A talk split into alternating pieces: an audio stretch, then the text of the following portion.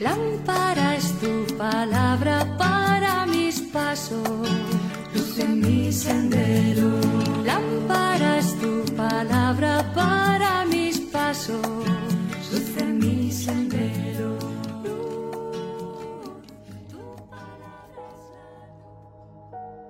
Del Evangelio según San Mateo capítulo 9 versículos del 32 al 38. En aquel tiempo llevaron a Jesús un endemoniado mudo. Echó al demonio y el mudo habló. La gente decía admirada, nunca se ha visto en Israel cosa igual. En cambio los fariseos decían, Este echa los demonios con el poder del jefe de los demonios.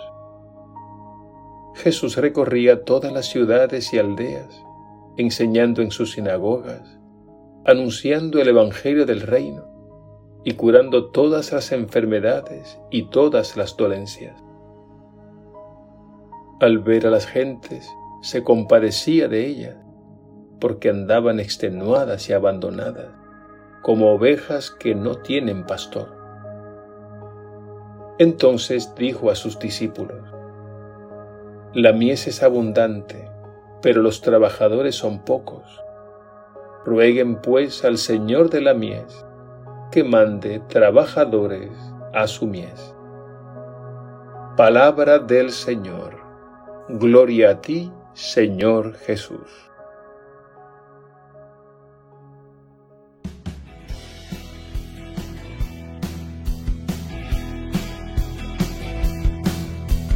Toma y recibe toda mi libertad memoria, entendimiento y toda mi voluntad. Todo mi haber y poseer, tú me lo has dado. Dame tu amor y gracia, que esta me basta. Y yo te alabaré, te alabaré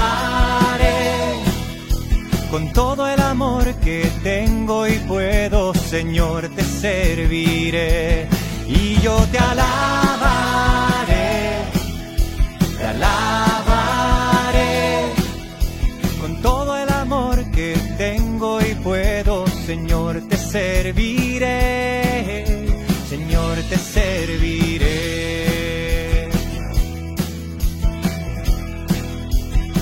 Oh Señor.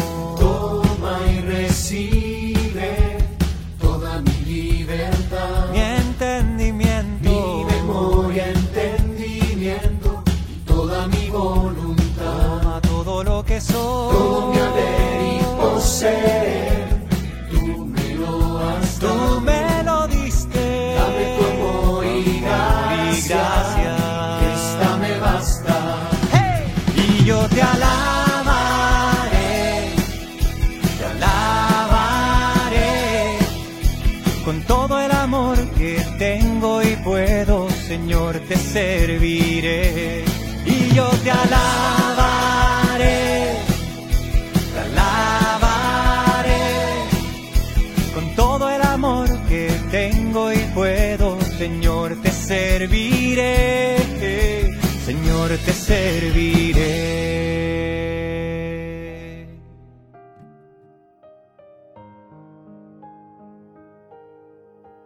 Jesús no ha hecho otra cosa que sanar y liberar a las personas, pero los fariseos lo critican con dureza. Y en el Evangelio de hoy Jesús no solo es criticado, sino peor aún, es calumniado por aquellos fariseos que decían, Este echa a los demonios con el poder del jefe de los demonios. Esta crítica revela una actitud verdaderamente prejuiciada Sabemos que esto no es nuevo. A lo largo del Evangelio vemos constantemente que las autoridades buscan la manera de frenarlo y al no poder conseguirlo, recurren a la calumnia y al insulto. Y de este modo lo acusan de farsante, violador de la ley, de loco e incluso de endemoniado. A nosotros nos puede suceder lo mismo que a Jesús si nos tomamos en serio la fe y nos mantenemos firmes en su seguimiento. El Evangelio de hoy nos presenta una estrategia del poder del mal que trata de confundir. Cuando aquellos hombres afirman que Jesús echa a los demonios con el poder del jefe de los demonios, lo que están haciendo es llamar al bien mal. Esto lo había profetizado Isaías con estas palabras.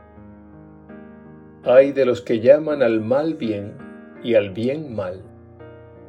Hay de los que tienen las tinieblas por luz y la luz por tinieblas. Isaías 5:20. Así se presentan los enemigos de Jesús, los enemigos de la fe que vemos a lo largo de la historia.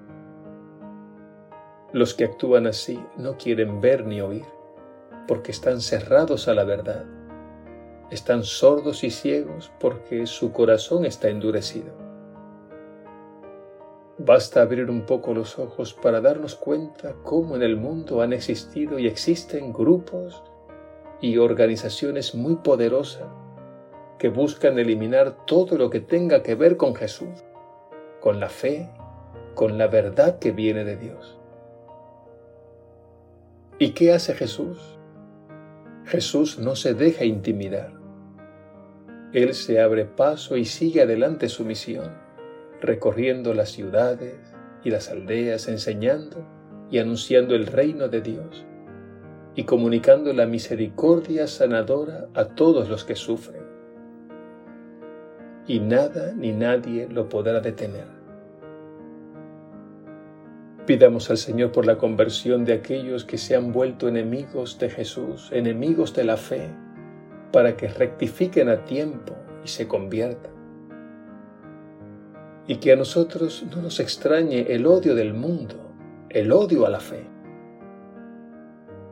Ante la crítica y la persecución que vemos a diario, procuremos más bien fijar la mirada en Jesús, que siempre se abre paso y continúa su misión. Y oremos para que muchos más se dispongan a trabajar en el campo de Dios que es nuestro mundo.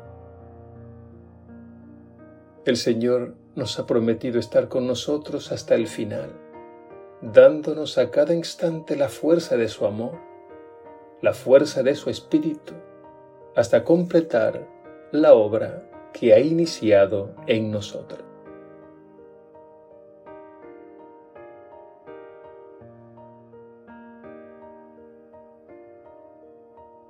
Señor Jesús, tu palabra y tus gestos liberadores son la señal de la presencia del reino de Dios en nuestro mundo. Pero hay quienes se oponen e incluso te demonizan. Haz que siempre estemos a tu lado y con la fuerza de tu espíritu soportemos el odio y la condena del mundo y gracias porque sigues llamando e invitando a trabajar en el campo de Dios que es nuestro mundo. Que otros muchos acojan tu llamada y se dispongan a continuar esta misión de amor. Y gracias Señor, porque tú mismo llevarás a término la obra que has iniciado en nosotros y a través de nosotros. Que así sea.